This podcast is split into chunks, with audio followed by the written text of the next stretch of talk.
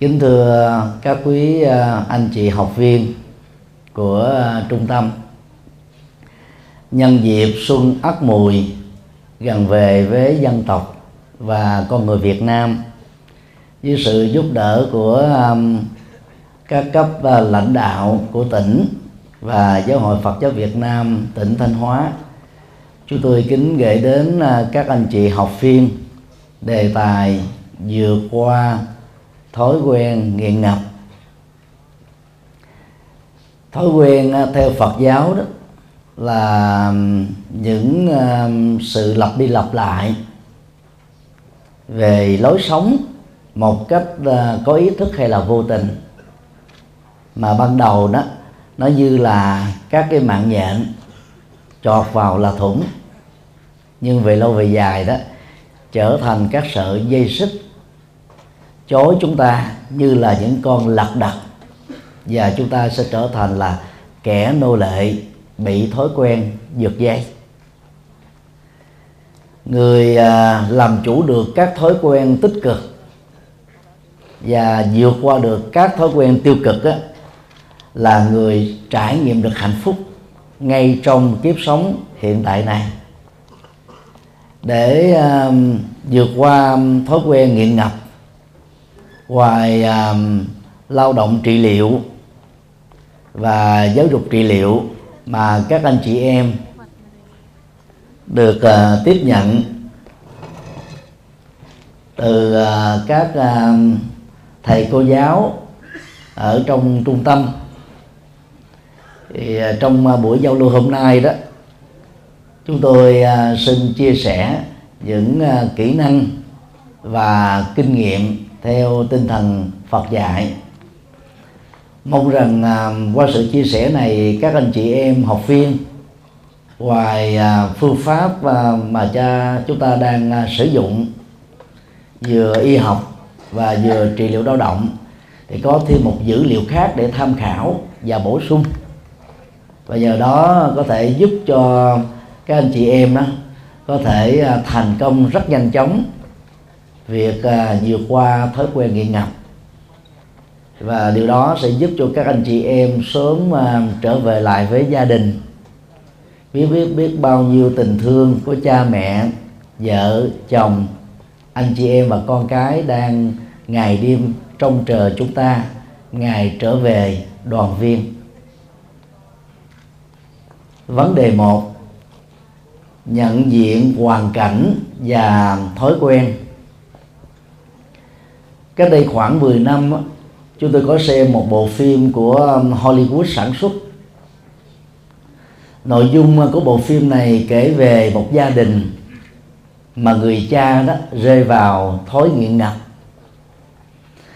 Vợ của ông ấy đó thuyết phục ông ấy nhiều lần, nhưng đường quen người cũ, dầu rất thương chồng, người vợ đã đành làm đơn ly dị, và người cha đó phải nuôi hai đứa con trai, người mẹ thì nuôi hai đứa con gái ở um, hai căn nhà độc lập nhau. Sau thời gian uh, nuôi dưỡng thì đứa con uh, trai lớn của ông này đó rơi vào thói nghiện ngập gấp đôi người cha của mình. Đang thi cậu em trai đó thì trở thành là cảnh sát chống tội phạm ma túy nổi tiếng. Cuối bộ phim đó, thì đạo diễn cho cái phỏng vấn diễn ra với hai người. Người anh đã giải thích về lý do nghiện ngập của mình như thế này: vì tôi không may mắn sống trong một gia đình mà người cha nghiện ngập nặng, tôi đã trở thành bản sao của người cha, cho nên mong xã hội hãy thông cảm và tha thứ cho tôi. Người em trả lời như thế này: vì tôi sinh ra và lớn lên trong hoàn cảnh cha tôi bị nghiện nặng, anh tôi đó trở thành bản sao của cha tôi, tôi phải nỗ lực hết mình để thay đổi cái hoàn cảnh gia đình này. Cho nên tôi đã trở thành công an chống tội phạm về lĩnh vực ma túy. Thông điệp ẩn đằng sau của bộ phim đó là cũng cùng một hoàn cảnh giống như nhau. Có người đó thì phó thác vận mệnh của mình theo dòng chảy của nghiệp chung, mà ở đây đó là ảnh hưởng của người thân. Những người mà chúng ta có cơ hội sống chung, nhìn thấy, bắt chước,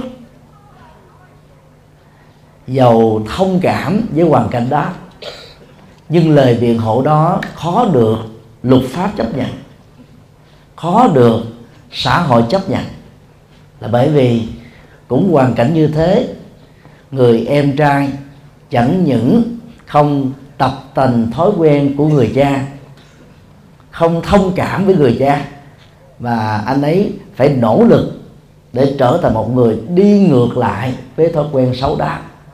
Anh ấy đã thành công và anh ấy đã trở thành tấm gương sáng cho nỗ lực vượt qua thói quen. Thông thường cái cộng hưởng về thói quen đó là một cái tác động đa chiều giữa những người thân với chúng ta, giữa chúng ta với môi trường, và cái sự tương tác đó, đó nó diễn ra theo cách thức ấy, có khi mình tình nguyện tiếp nhận nó, có khi chúng ta vô tình bị tập nhiễm bởi nó, dầu là à, vô tình hay là cố tình tiếp nhận.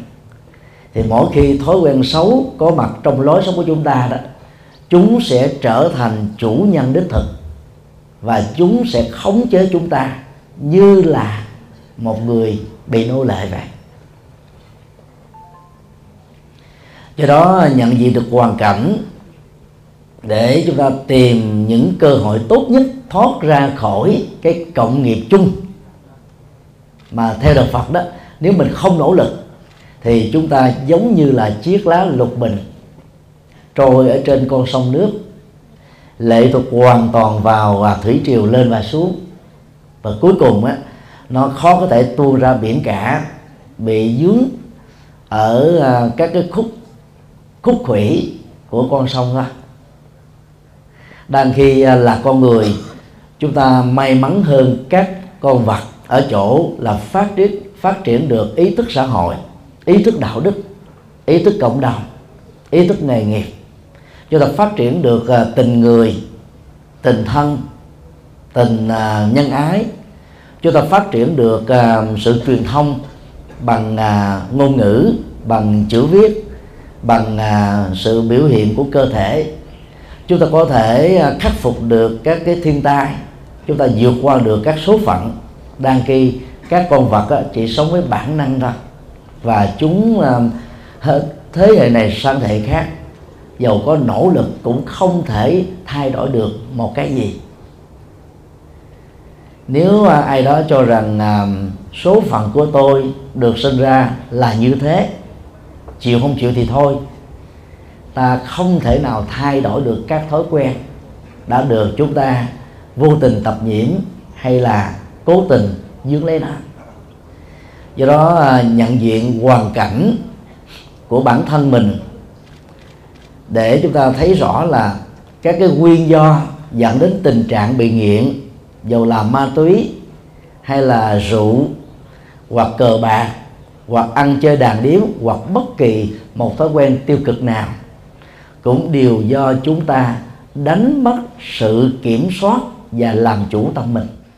Do đó hãy nỗ lực hướng đến một phương trời cao rộng, nơi đó chúng ta có đủ cơ hội để trải nghiệm sự tự do, những giá trị nhân cách cao quý nhất mà ai cũng có thể có được, trước nhất như là một tiềm năng, sau đó như là một hiện thực.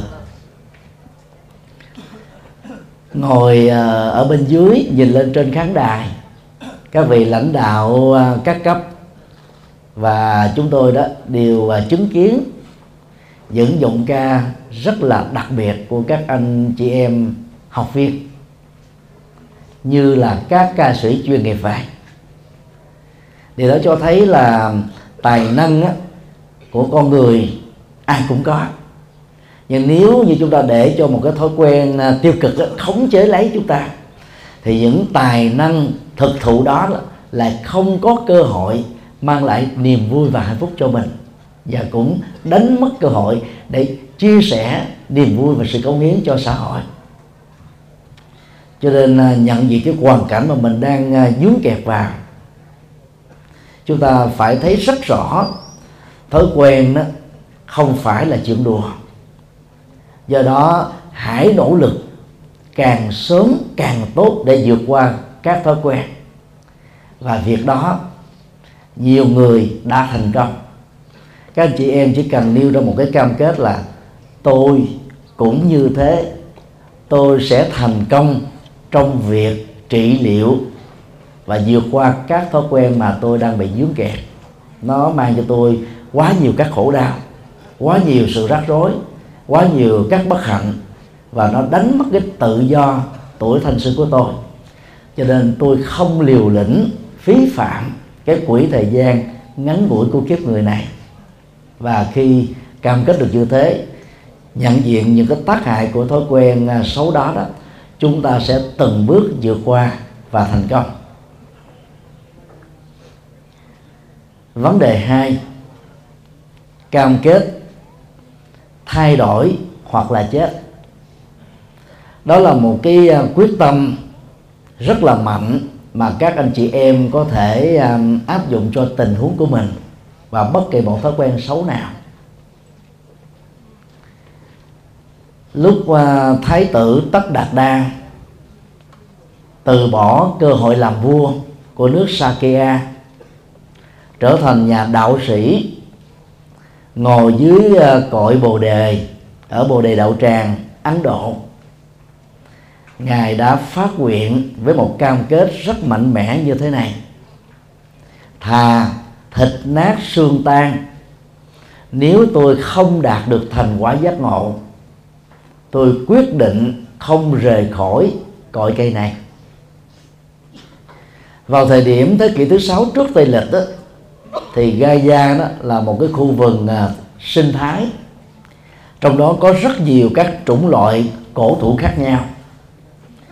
Vì là một thái tử uh, uh, uyên bác, Đức Phật Thích Ca đã chọn lấy cây Bồ Đề, vì ngày và đêm hai mươi bốn giờ cây này đó tỏa ra một cái trữ lượng oxy rất là lớn, và nó rất là cần thiết cho việc uh, hít thở, thực tập thiền, thanh tịnh thân và tâm.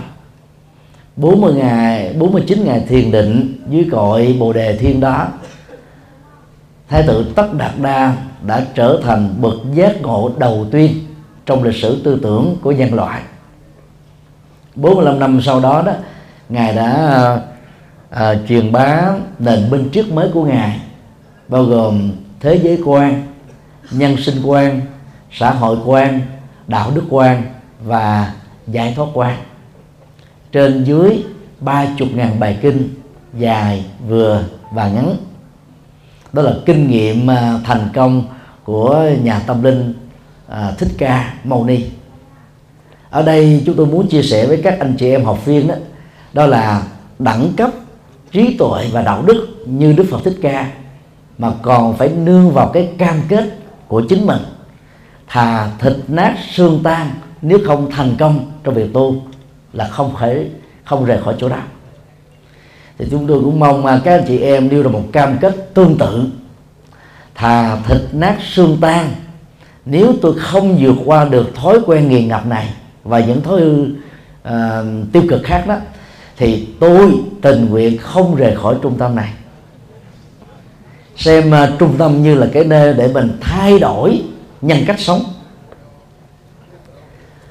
Ở uh, Hoa Kỳ, bang California đó, có một trung tâm nổi tiếng tên là Promise Center, trong tiếng Việt là trung tâm hứa hẹn. Các diễn viên Hollywood, các văn nghệ sĩ của Hoa Kỳ, cũng giống như bao nhiêu diễn viên và văn nghệ sĩ trên toàn cầu, thường bị rơi vào cái thói nghiện ngập ma túy rất nặng. Có người đã chết về nghiện ma túy, chẳng hạn như diễn viên ca sĩ Elvis Presley, Sau này à, ca sĩ à, nổi tiếng à, Mike, à, Michael Jackson cũng là một trong những người nạn nhân của cái cơn nghiện, và cuối cùng à, chết bởi những cái cú sốc về thuốc. Thì các à, diễn viên và văn nghệ sĩ đó hàng năm người ta tình nguyện vào trung tâm Promise Center và đóng mỗi tháng là khoảng mười lăm nghìn Mỹ Kim để có cơ hội được thay đổi chính mình. Thì dĩ nhiên vì đây là cái trung tâm tư nhân, cho nên thông tin cá nhân của các anh chị học viên đó tình nguyện vào đó là được à, giấu kín. Nó là một cái trung tâm hứa hẹn rằng là người nào vào đó tình nguyện với cam kết thay đổi thói quen, khi ra sau sáu tháng đó, người đó trở thành một con người hoàn toàn mới. Sự thành công hay thất bại của việc thay đổi thói quen tại đây cũng giống như bao nhiêu một trung tâm còn lại, là lệ thuộc vào cam kết thay đổi hoặc là chết của đương sự thôi. Bản thân của trung tâm không thể giúp cho chúng ta được điều đó nếu như chúng ta không có cái cam kết đó, thấy được cái giá trị cuộc sống tự do bên ngoài với nhiều hạnh phúc, với nhiều cái cơ hội tươi sáng đang chờ đón và sẵn sàng hiến tặng cho chúng ta cái cơ hội để hưởng được các giá trị hạnh phúc. Khi một con người tình nguyện vào trung tâm để thay đổi thói quen đó, thì cái cơ hội thành công hơn là những người bị bắt buộc làm công việc tương tự. Thái độ tình nguyện đó, nó thể hiện được cái sự yêu thích nó và thấy được cái giá trị cao quý của sự thay đổi đó. Các diễn viên và văn nghệ sĩ Hoa Kỳ phải tốn đến mười lăm nghìn đô mỗi tháng để thay đổi một thói quen. Chúng ta không phải tốn tiền như thế. Chúng ta có sẵn một cái không gian của trung tâm rất là thoáng rộng, mà ông giám đốc của trung tâm cho chúng ta biết là nhà nước đã đầu tư trên một trăm tỷ với một trăm mấy chục nhân viên giúp đỡ cho tất cả các học viên. Thì vấn đề còn lại đó là nếu không thay đổi được thành công thì chúng ta là những người quá dở thôi. Đang khi tiềm năng và năng lực của mỗi người trong việc phấn đấu vượt qua một thói quen là giống nhau. Hơn và thua nhau ở chỗ là chúng ta có cam kết để làm việc đó hay không. Bộ phim Tỷ Phú Ổ Chuột do Bollywood Ấn Độ sản xuất đoạt rất nhiều giải uh, phim của Bollywood là vì nó có một cái thông điệp giáo dục rất là thực tiễn. Hai anh em thuộc giai cấp cùng đinh của Ấn Độ sống trong một cái hoàn cảnh là mồ côi cha mẹ từ nhỏ. Hai anh em đó phải vất vả vất vưởng ăn xin để sống. Người anh đó bị um, magia dụ dỗ dẫn vào con đường tội lỗi và trở thành tướng cướp khét tiếng. Người em cũng cùng một hoàn cảnh đó nhưng nỗ lực tìm bằng mọi cách để đào tẩu ra khỏi cái mạng lưới tội lỗi này và nỗ lực làm cuộc đời của mình, có khi đó làm hướng dẫn viên du lịch, có khi đó thì phụ giúp vào cái cái tiệm internet. Và cũng nhờ trải qua nhiều cái cái thân phận, nhiều hoàn cảnh như thế, cậu em đã học ra rất nhiều kinh nghiệm quý và cuối cùng đó tham dự trò chơi tỷ phú, cậu ấy đã trở thành tỷ phú với biệt hiệu là tỷ phú ổ chuột. Cái cam kết của người em đó là phải thay đổi chính mình từ một hoàn cảnh bi đát nhất trở thành một cái cái hoàn cảnh được xã hội tôn vinh nhất. Đang khi người anh á, thì thấy thỏa mãn với các cái hành động trộm cướp, giết người không gớm tay và xem đó là cái con đường để mình có được hạnh phúc trong đời. Những ngộ nhận tai hại đó đó đã dẫn đến một cái hậu quả rất nghiêm trọng là cậu anh á, đã bị giết chết ở tuổi chưa được ba mươi. Tức là vào cái nghề à, làm tướng tốt này chưa được mười lăm năm đã trở thành người thiên cổ rồi. Đang lúc à, những thành công rạng rỡ sống ngoài vòng pháp luật đó, làm cho cái người rơi vào cái thói quen xấu này đó, nghĩ rằng là tôi là anh hùng, tôi là số một, tôi là ngoại lệ, tôi là đặc biệt. Nhưng không ngờ rằng đến khi quả đắng trổ đó thì có hối hận cũng không còn kịp nữa. Cái hoàn cảnh là giống nhau, nhưng mà cam kết thay đổi số phận của người em là rất lớn, rất mạnh. Cậu ấy đã phải trả những cái giá rất là đắt đỏ, khi thì bị đánh đập, khi thì bị sỉ vả, khi thì bị chà đập nhân phẩm. Nhưng rồi cậu ấy đã không đầu hàng trước số phận, không bỏ cuộc nửa chừng, không phớt lờ, cũng không cường điệu nỗi khổ niềm đau mà cậu ấy đang vướng phải. Cậu ấy cứ nghĩ đơn giản rằng là tôi đã có mặt trong cuộc đời với tư cách là con người, tôi nỗ lực sống như thế nào đó để tôi trở nên là không hổ thẹn với chính mình. Và bằng cam kết thay đổi đó, cậu em đã thành công và có một tương lai rất là rạng rỡ. Do đó khi bị vướng kẹt vào bất kỳ một thói quen xấu nào, không cam kết thay đổi hoặc là chết,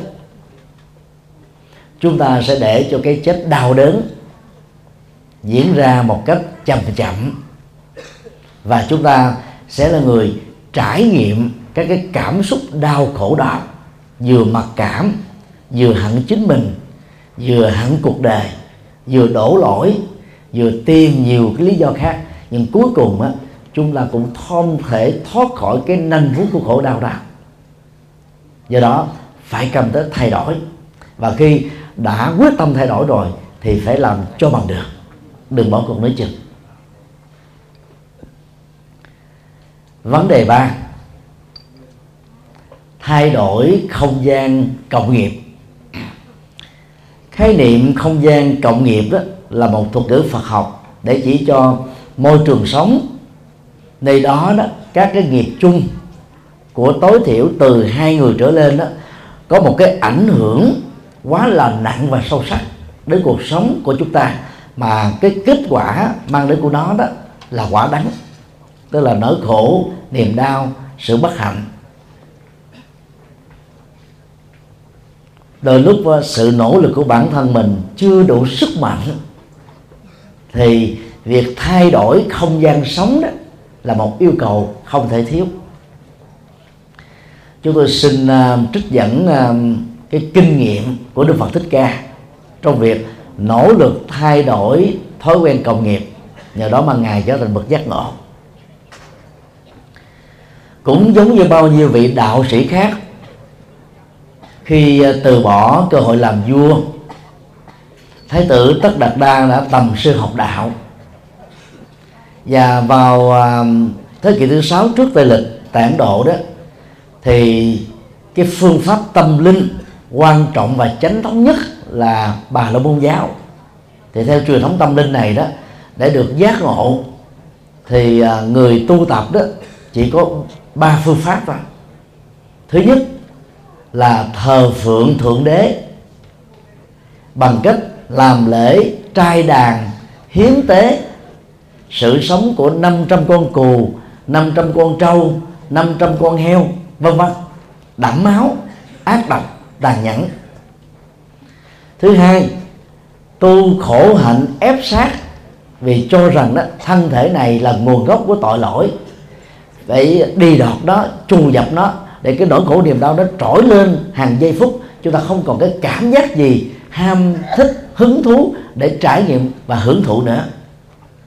Và thứ ba là phương pháp của anh đó sẽ giúp cho người tu theo Bà La Môn giáo đó hợp nhất được cái tiểu ngã là tự thân của mình với đại ngã là ông trời. Và đó là à, phương pháp tu tập của những người theo Bà La Môn giáo. Đức Phật đã trải nghiệm sáu năm tu hành sát, và điều đó đã làm cho Đức Phật trở nên nổi tiếng như cồn, là bởi vì Không có phương pháp tu khổ hạnh nào khó khăn nhất mà Đức Phật không làm được trong một thời gian ngắn. Vượt trội còn hơn các đạo sĩ nổi tiếng nhất lúc bây giờ. Kinh điển mô tả cơ thể Đức Phật chỉ còn da bọc xương, vì mỗi ngày đó Đức Phật chỉ ăn một nắm mè nhỏ thôi. Và có những ngày Đức Phật tuyệt thực không ăn uống, chỉ hít thở để sống thôi, không giác ngộ được. Đức Phật đã nhận thấy đây là con đường vô hiệu và chia sẻ cái nhận thức mới này với năm người bạn đồng tu và những đạo sĩ khác. Họ cho rằng Đức Phật Thích Ca đã bị thất bại, đã nhiễm đời sống đời thường, cho nên họ đã xa lánh Đức Phật. Năm anh em Kiều Trần Như đó đã tiến về Sa Náp, nơi có con sông Hằng Linh Thiên, để tu theo tín ngưỡng của Bà La Môn giáo. Đức Phật uh, quyết định rời khỏi núi khổ hạnh và hướng về Bồ Đề Đạo Tràng, nơi cách đó tám cây số rưỡi đường chim bay.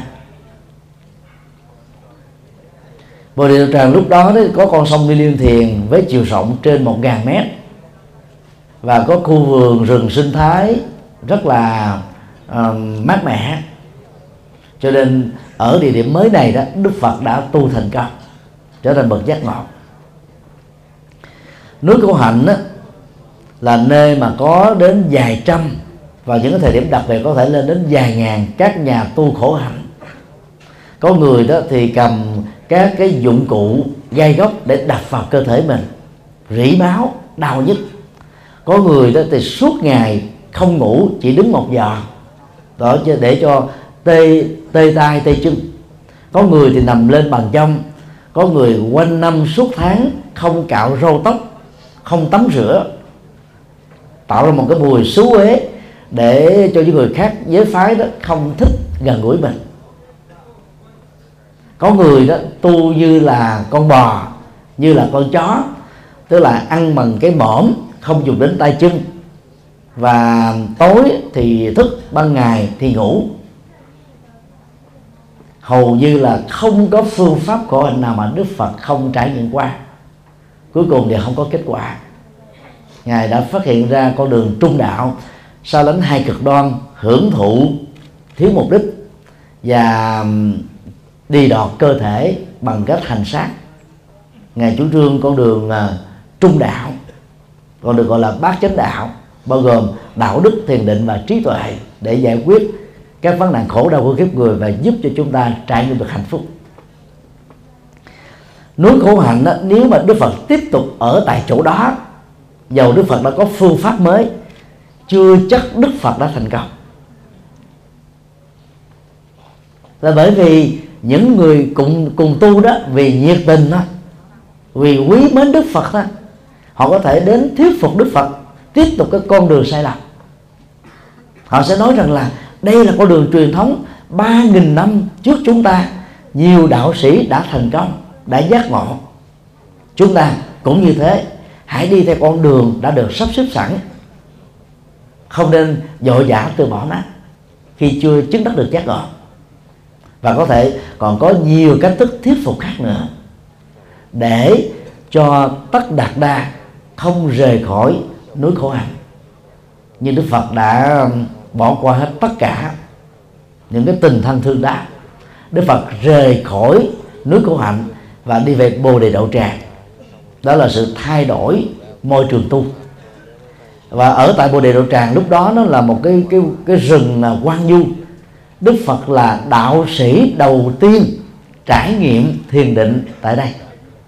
Cho nên thoát khỏi cái cái cộng nghiệp môi trường đó, đó Đức Phật đã có một cái biệt nghiệp mới, đó là không bị những người tu sai phương pháp làm phiền mình, vì thiện cảm với mình thôi. Cũng tương tự, khi chúng ta bị vướng phải một cái thói quen xấu nào đó, có người tự an ủi với mình rằng là tôi có thể tự điều trị cho bản thân tôi ở nhà và thành công.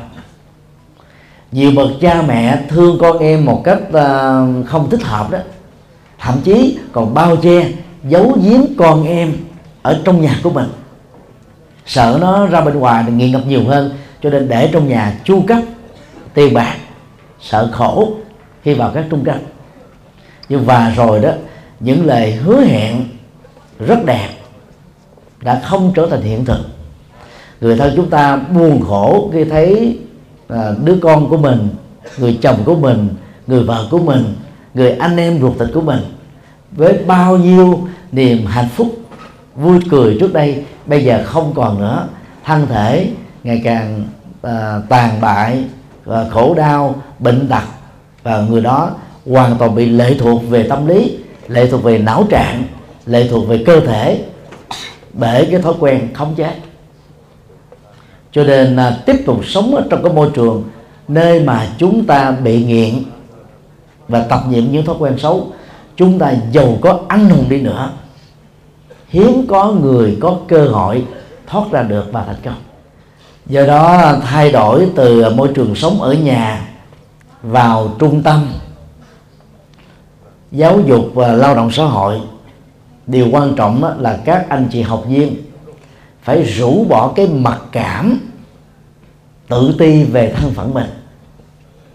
Đừng có ngại rằng là người ta sẽ đánh giá thấp thôi. Nhân cách của chúng ta đó, nó nằm ở chỗ là mình trưởng thành qua những thay đổi tích cực.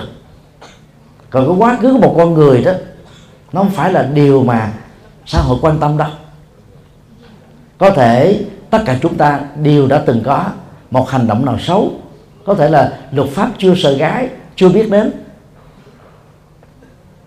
Và tương tự cũng nghĩ như vậy để chúng ta có thêm tự tin rằng là vào trung tâm giáo dục lao động xã hội đó là một cái, cái cơ hội tốt nhất để giúp cho chúng ta thay đổi được chính mình, thay vì mặc cảm với nó, buồn tuổi về nó, thậm chí là hẳn cuộc đời vì có bạn ở trung tâm. Chúng ta hãy trỗi dậy một cái niềm vui rằng là tôi rất may mắn được người thân phối hợp với chính người địa phương đưa tôi vào. Tôi rất may mắn tôi khi tôi tình nguyện vào, hoặc là tôi rất may mắn khi tôi bị phát hiện sử dụng các thói quen xấu này cho nên tôi bị đưa vào đây.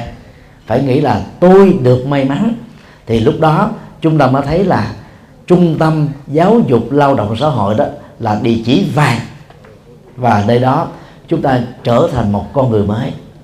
Và con người mới đây có nghĩa là hoàn lại cái nhân cách ngày xưa trước khi chúng ta bị rơi vào cái nghiện ngập đáng tội nghiệp này.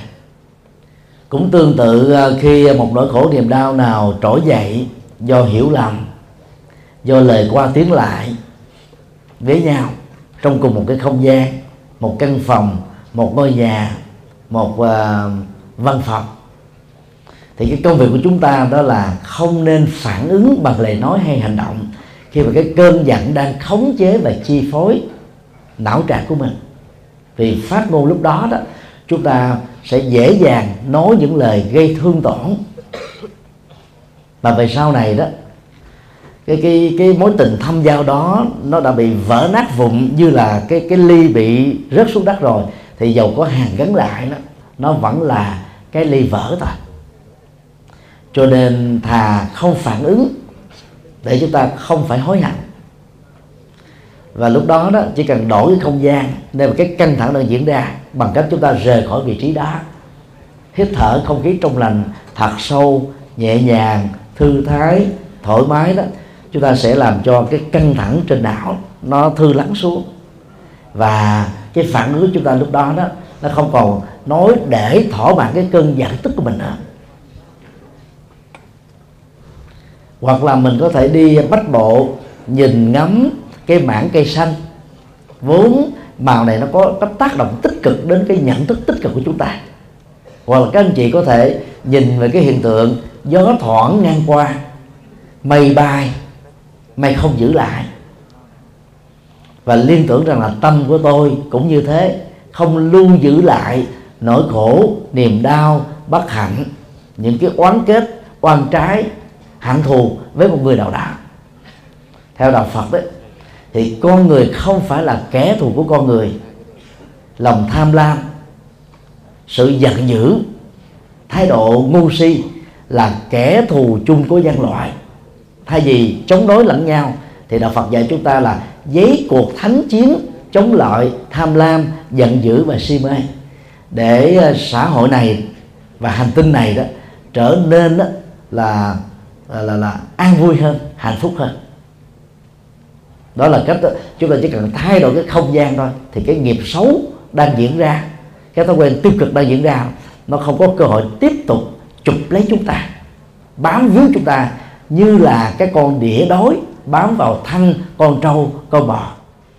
Do đó để vượt qua một thói quen tiêu cực đó, thì các anh chị chỉ cần cam kết là tôi sẽ không bén mảng và có mặt ở những nơi mà thói quen thói quen xấu này thường ẩn náu, hay là đang sinh sống, hay đang rình rập. Tương tự, những người bị nghiện uh, game điện tử, nghiện internet, nghiện các trang mạng xã hội Facebook, Twitter, nghiện ti vi, nghiện những bộ phim dài tập, mà nó có thể dẫn đến cái tình trạng tự cô lập hóa mình, rồi trầm cảm, rồi uh, buồn phiền, tiêu vọng. Thì chúng ta hãy cam kết là không đến những địa chỉ đó, không tiếp xúc với nó nữa. Chứ có mặt ở chỗ đó, chỉ cần một cái xúc tác nhỏ, một lời khiêu khích thôi, à, một lời thách đố thôi, là cái cái cái, cái tôi của chúng ta đó muốn chứng tỏ rằng là mình là anh hùng, mình là ghê gớm, chúng ta sẽ tiếp tục bị những thói quen xấu khống chế. Đang khi mình đã có một cái quá trình nỗ lực vượt qua rồi, bây giờ đó nó trở thành là như là à, các à, bị tấn công bởi à, sóng biển vậy, không còn gì hết đó. Do đó tận dụng à, không gian mới là trung tâm giáo dục lao động xã hội với một cái cam kết là tôi thay đổi nhân cách, chúng ta trở về với gia đình, trở thành một con người hoàn toàn mới. Vấn đề bốn, trị đội bằng trị liệu bằng thay thế tích cực. Phương pháp mà Đức Phật dạy cho các đệ tử của Ngài vượt qua các thói quen đó, đó là thay đổi nó bằng các thói quen tích cực hơn. Đạo Phật gọi đó là chuyển nghiệp. Nghiệp là các hành vi, bắt đầu từ các hành vi nhận thức đến các hành vi lời nói và các hành vi tay chân.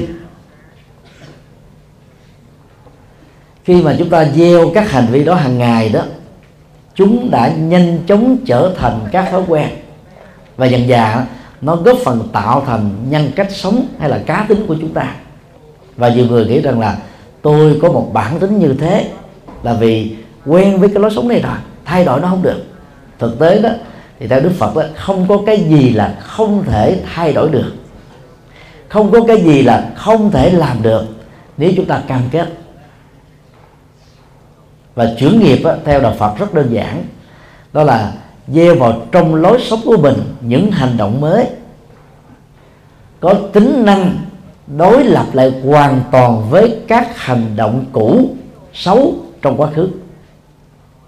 Và cái năng lực gieo trồng các thói quen mới này đó tối thiểu phải ngang bằng với các thói quen uh, tiêu cực trước đó. Bởi vì nhân quả đó, nó diễn ra theo cách thế là loại trừ lẫn nhau bởi các nhân đối lập nhau, cái còn lại trở thành kết quả.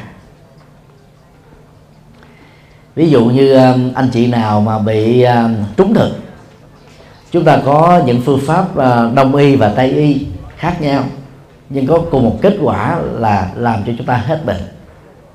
Đông y thì rất đa dạng, có thể chúng ta xông hơi, hoặc là cạo gió ở vùng đan điền, ở những chỗ mà nhập gió, rồi đưa ngón tay vào trong cái cuốn lưỡi tạo cái cảm giác ói mửa, thì các thực phẩm khó tiêu đó được tống khứ ra bên ngoài. Hoặc là chúng ta có thể à, nuốt một vài giọt dầu xanh ở trên lưỡi đưa vào bên trong cơ thể, hay là dùng đèn tia hồng ngoại đó rọi vào cái vùng à, bụng để truyền cái năng lượng nóng, nó làm tan đi các cái cái tích tụ lạnh âm tính ở trong bao tử. Hoặc là mình có thể mua thuốc à, chống à, à, trúng thực theo à, phương Tây thì à, trung bình à, ba mươi phút cho đến hai tiếng là chúng ta có thể được hồi phục nếu chúng ta làm đúng cách.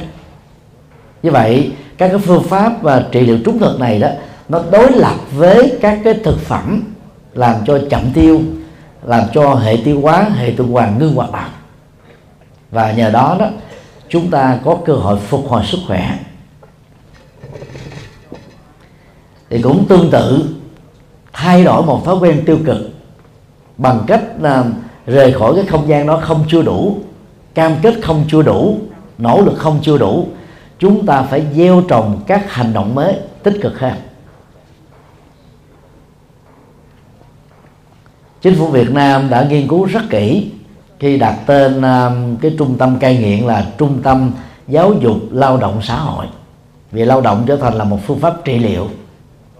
Cơ thể con người cần các năng lượng calorie cụ thể để nuôi sống, và hàng ngày các cái hoạt động của não và tay chân đó tiêu hao các năng lượng calorie để nó tạo ra sự cân bằng sự sống và sức khỏe. Cho nên trị liệu bằng lao động đó, nó không phải là một sự trừng phạt đâu, và đó là cái cách để trong lúc cái cơn cơn nghiện vật vã, khi mà mình nỗ lực cắt cơn chưa chưa thành công đó, thì nó không làm cho chúng ta bị khổ đau, bằng cách là chúng ta phải tập trung cao, quyết tâm lớn, nỗ lực nhiều cho những cái cái cái hoạt động tay chân vốn nó tốn các calorie. Thì đó là cách để chúng ta thay thế và thay đổi cái nhận thức của ta. Chúng tôi tạm dụng tạm sử dụng khái niệm uh, truyền hình chuyển kênh tâm hay là chuyển đài tâm để diễn tả cho cái tình trạng chúng ta muốn thoát ra khỏi một cái hoàn cảnh cộng nghiệp, nơi mà các cái thói quen à, tiêu cực đó nó có khuynh hướng là khống chế và chụp lấy con người chúng ta bằng cách là hành hạ mình. Thì bây giờ đó mình chuyển đầu óc của mình, nhận thức của mình qua một đối tượng khác có giá trị đối lập và tích cực, để gọi là là là ly tâm hóa cái dướng kẹp của mình vào một cái thói quen xấu nào đó. Nhờ đó đó chúng ta bớt đi sự khống chế của não. Sự quan tâm của chúng ta về một cái um, thói quen nào đó sẽ làm cho chúng ta bị dướng kẹt về não, phớt lờ nó và tập trung một cái khác với một cái niềm vui tương đương hoặc cao hơn, chúng ta mới dễ dàng vượt qua được thói quen. Tiệp Khắc là quốc gia đầu tiên của châu Âu sản xuất uh, bia không có nồng độ, được gọi là vegetarian beer, dịch trong tiếng Việt là Việt bia chay, chay là C H A I dài, tức là người tài xế uống các loại bia này đó thì vẫn cảm thấy thỏa mãn được cái cái hương vị của nó như là bia thật, bia sống, nhưng không bị cái cái cái cái, cái bia làm cho sai, và do đó lái xe không bị ngủ gà ngủ gật nhưng mà không bị tai nạn giao thông. Đó là phương pháp thay thế tích cực giúp cho các tài xế bị nghiện rượu bia thoát khỏi thói quen này. Tương tự kiêng thuốc lá thì phải cho kẹo ngậm hoặc là thuốc lá có cái mùi vị giống nhưng mà không có các cái độc tố dẫn đến chết người, chết người hay ung thư phổi. Thì bằng cái giáo dục lao động, chúng ta tìm kiếm phù hợp với giới tính của mình một cái loại hình thể dục thể thao, một cái hoạt động gì đó, một cái lao động gì đó mà mình cảm thấy hứng thú, đam mê, thì lúc đó cái nỗi đam mê vào cơn nghiện ngập này nó, nó được thay thế và nó bị quên dần. Triết học tâm của Đạo Phật cho chúng ta biết là bộ não mặc dầu nó chỉ có khoảng bảy ki lô gam trung bình, nhưng trong đó đó hàng triệu cái đích nhân đó chứa đựng rất nhiều các hạt giống thói quen, rồi kiến thức, phong tục, tập quán, tôn giáo, triết học, lối sống. Mà theo Đạo Phật cho rằng là mình sống không phải là mới có mặt ở kiếp này, chết không phải là dấu chấm cuối cùng. Trải qua một kiếp sống vài chục năm á, các cái thói quen đó nó được tập kết lại thành một tổng thể nghiệp, và nó theo chúng ta trong mọi kiếp sống. Thì cái kho tàng tâm đó là, là vô tận, trong đó có các hạt giống khổ đau, tiêu cực, xấu, ác, bất thiện, phàm phu. Và bên cạnh đó nó cũng có những thói quen tốt, tích cực, an lạc, hạnh phúc, bình an, thánh và cao thượng. Công việc của người tu theo tinh thần Phật dạy là làm thế nào để lấy ra hết ở trong thói quen của mình những hạt giống xấu và gieo trồng vào những cái khoảng trống đó đó các thói quen tốt, các hạt giống tốt. Tu là thế thôi. Dĩ nhiên cũng có những người tu bị thất bại vì không phù hợp với lối sống uh, thánh thiện của một người xuất gia. Thì trong việc nỗ lực thay đổi thói quen đó, thỉnh thoảng cũng có người bị thất bại, bị tái nghiện thêm một lần nữa. Mà mỗi lần như thế đó, cái cơn nghiện nó nặng hơn, cái thôi thúc và và và cái cái cái dẫn dắt uh, chi phối của đó cũng mạnh hơn. Nhưng mà rất nhiều người đã nỗ lực thành công. Thì chúng ta hãy lấy những cái tấm gương điển mẫu đó để chúng ta bắt chước. Cái phương pháp này đó chúng tôi tạm gọi là gì? Nhón chân vối tay. Hồi nhỏ vì không biết phương pháp này nên chúng tôi mới lùng thịt. Chứ nếu như các anh chị mà có con cháu nhỏ đó thì khuyên các cháu nó ngoài việc uống sữa thì mỗi ngày đó tập thể dục xong đó, nhón chân lên áp mặt mình vào vùng rất vách tường. Thì bằng động tác nhón đó đó, dầu không mang guốc cao cổ như chị em phụ nữ, à, chúng ta cũng có cảm giác là mình cao hơn một tấc. Và nhón tay lên chút xíu nữa, chúng ta sẽ làm cho các cái đốt sống xương đó nó được giãn ra, nó được nâng lên. Và điều đó nó kích thích cái sự tăng trưởng của xương. Chúng ta sẽ cao hơn chính mình thêm vài cm nữa. Maradona đã giải phẫu à, xương sống để nâng chiều cao từ một mét năm mươi lăm thành một mét sáu mươi sáu. Nhưng mà hậu quả của cái giải phẫu xương sống đó đã làm cho anh ấy đó, đến bây giờ đó, là gần như là chạy rất mệt mỏi và rất là đau nhức. Còn những cái phương pháp tự nhiên đó, nó dẫn đến cái sức khỏe bền vững hơn. Thói quen đó là những cái giả tạo, nhưng mà cái quá chất của những giả tạo này đó, nó làm cho mình bị nghiện, nó chi phối đời sống, nhận thức, lối sống của mình. Rồi bây giờ mình nỗ lực thay đổi bằng những thói quen tích cực á, thì trước sau gì chúng ta cũng thành công bằng phương pháp loại trừ thôi. Vậy cam kết rằng là tôi sẽ thành công như thế. Tôi không nên tự khinh thường chính mình để bỏ qua cái quãng đời thanh xuân vốn có giá trị nhất trong một kiếp người ngắn ngủi mấy chục năm này. Vấn đề năm: trải nghiệm hạnh phúc. Theo định nghĩa của tổ chức uh, sức khỏe thế giới W H O thì hạnh phúc của một kiếp người đó bao gồm các yếu tố sau đây. Thứ nhất là về thể chất, đó là một con người khỏe mạnh và sống thọ, xa lánh hết tất cả các loại bệnh tật.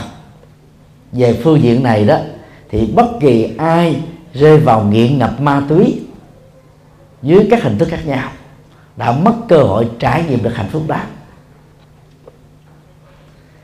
Về phương diện um, tiện nghi đó thì người hạnh phúc là người có đủ được các tiện ích cần thiết,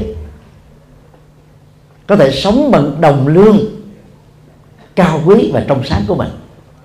Về phương diện này đó thì hiện nay là Việt Nam đã nỗ lực xóa gần hết cái nghèo. Mặc dù đồng lương hơi khó sống, nhưng mà nhiều người vẫn tiện tặng việc chi tiêu để không phải rơi vào các con đường phạm pháp. Về điều đó thì người Việt Nam mình vẫn đạt được cái, cái chỉ số hạnh phúc tối thiểu, mặc dù chưa phải là tối đa, so với các nước như Ấn Độ, Bangladesh, Pakistan. Thì Việt Nam mình vẫn còn khá hơn một chút. Về phương diện cảm xúc thì người hạnh phúc là người làm chủ được phản ứng cảm xúc và thái độ sống. Những người bị nghiện ngập là hoàn toàn thất bại về vấn đề này. Mỗi khi cơn nghiện hoành hành đó, là chúng ta gần như bị chi phối bởi nó. Chúng ta trở thành là kẻ nô lệ, bị nó xỏ mũi dẫn dắt thôi. Chúng ta hoàn toàn gọi là mất cái khả năng tự chủ. Cho nên người nghiện ngập và bị rơi vào các thói quen xấu là không trải nghiệm được hạnh phúc về phương diện này. Về phương diện xã hội đó, thì đó là một con người biết tôn trọng luật pháp và đạo đức, thì cái đó các anh chị có thể trải nghiệm được. Về phương diện tự do, người hạnh phúc là người không bị câu thúc bởi luật pháp, sống được cái quyền tự do và dân chủ. Thì về phương diện này đó, các anh chị bị kẹt hết một phần, tức là giờ chúng ta phải có mặt ở trong một trung tâm giáo dục lao động xã hội để thay đổi nhân cách. Cho nên theo tiêu chí của W H O đó, thì người nào đang bị chi phối bởi các uh, uh, cơn nghiện, dù là nghiện gì, nghiện ma túy, nghiện cờ bạc, nghiện rượu, nghiện thuốc lá, hay là những cái nghiện uh, ăn chơi đàn điếc, đều là những người đánh mất cơ hội để trải nghiệm được hạnh phúc. Do đó um, phải thấy rất rõ là con người đó không chỉ là một loài động vật xã hội đang sống, mà là phải là một động vật xã hội sống với hạnh phúc. Nếu hạnh phúc đó, thì giá trị con người chưa được trọn vẹn.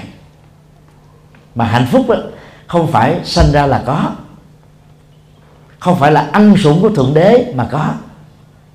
Hạnh phúc do chúng ta nỗ lực làm, hạnh phúc do chúng ta phấn đấu.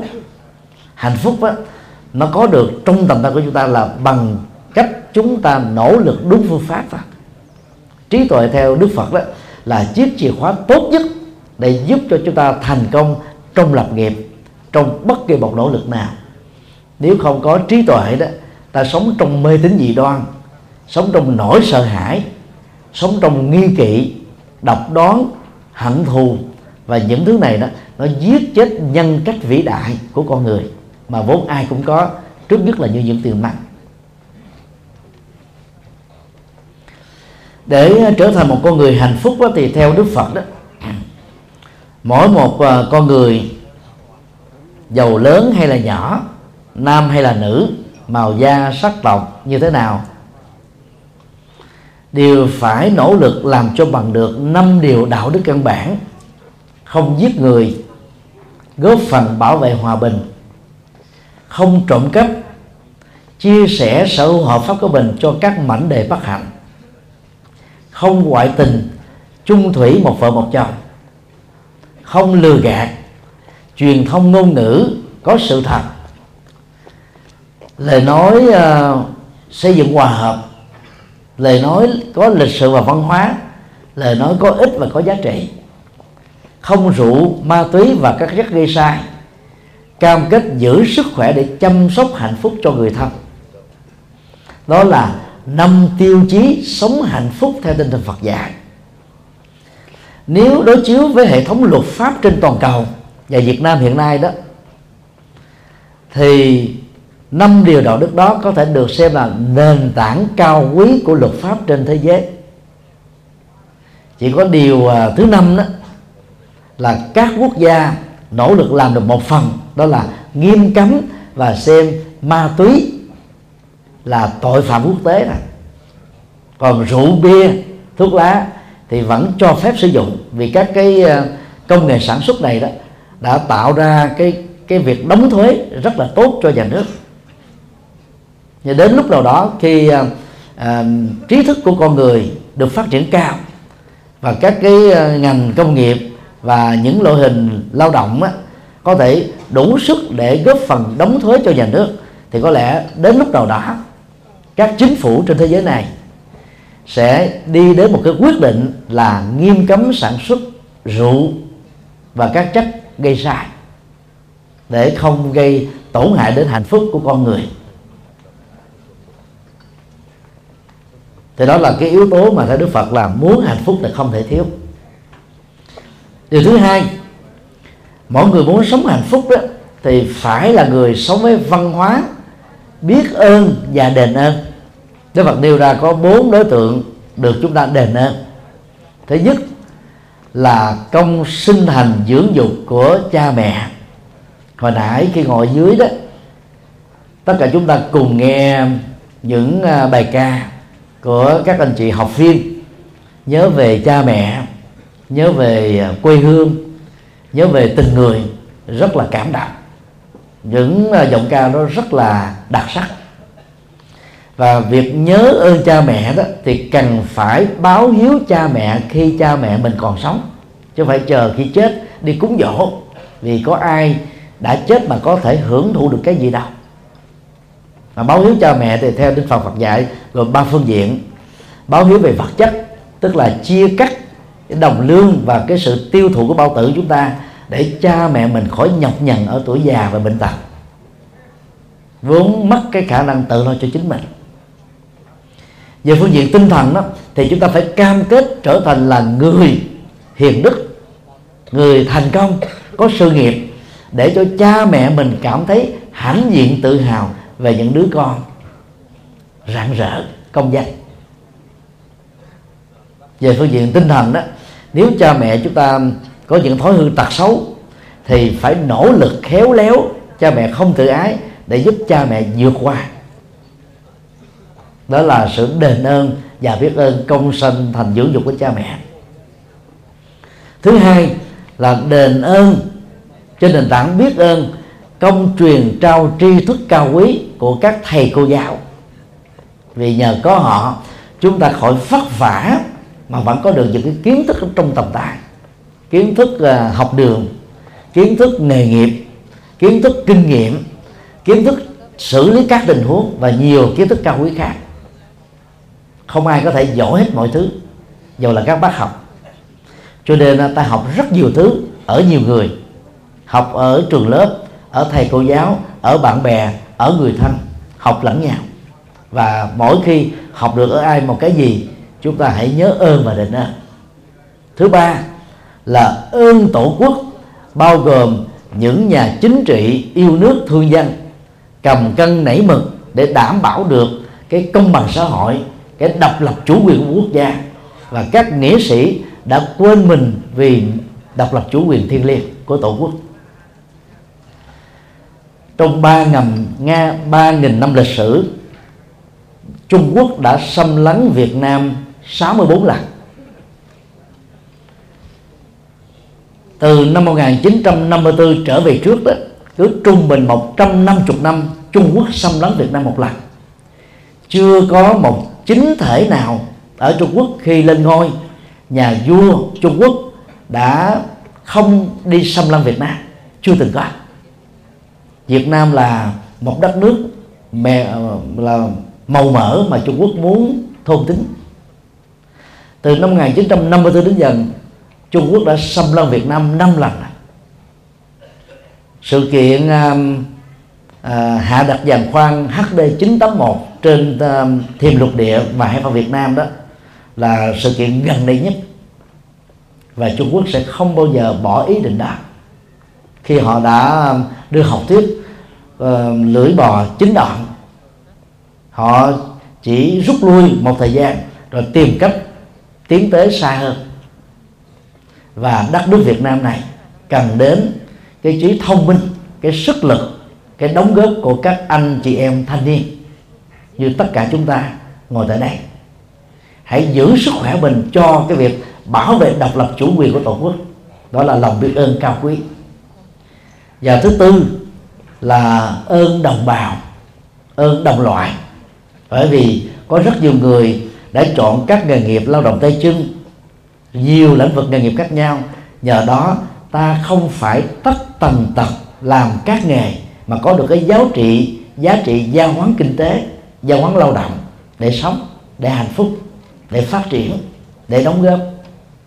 Cho nên đó, dầu cơm gạo thực phẩm ta mua từ chợ búa, áo quần mua từ những nhà sản xuất, chúng ta mỗi khi tiêu thụ chúng, Đức Phật dạy vẫn phải biết ơn con người và xã hội. Đó là bốn trụ cột và xã hội mà theo Đức Phật đó, người nào làm được, người đó đang trải nghiệm hạnh phúc của kiếp người.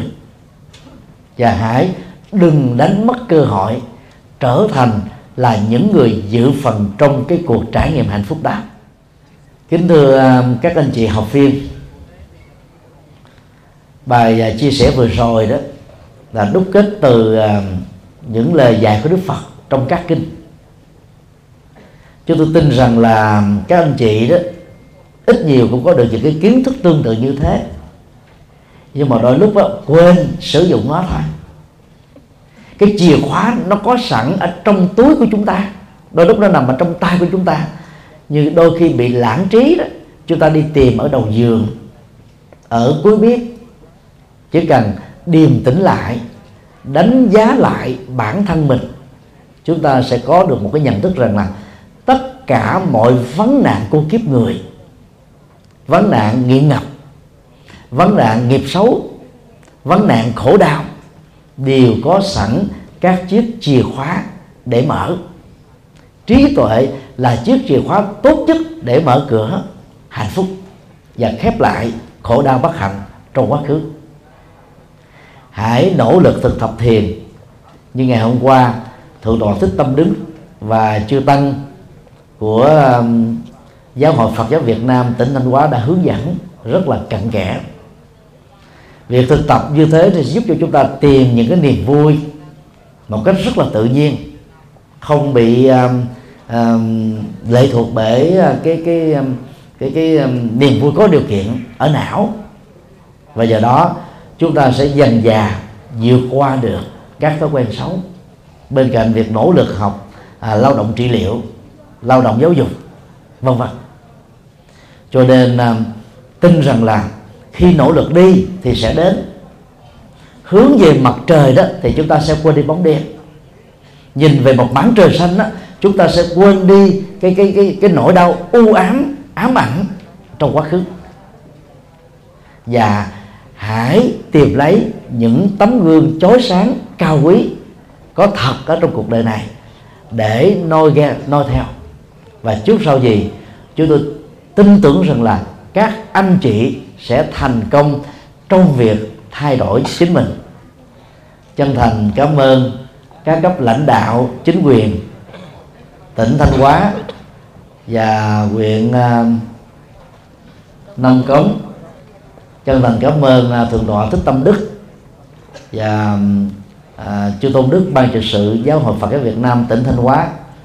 Cảm ơn Ban à, Giám đốc Trung tâm Giáo dục Lao động Xã hội tỉnh Thanh Hóa đã tạo cơ hội thuận tiện cho buổi giao lưu ngày hôm nay được diễn ra. Kính chúc à, tất cả à, các anh chị học viên à, có nhiều tiến bộ để trở thành là một người mới, trở về với gia đình mình với một cái gương mặt mới, hành động mới, lối sống mới và một tương lai tươi sáng. Kính chúc an lạc và hạnh thông. Nam mô Quan Hỷ Tạng Bồ Tát Ma Ha Tát.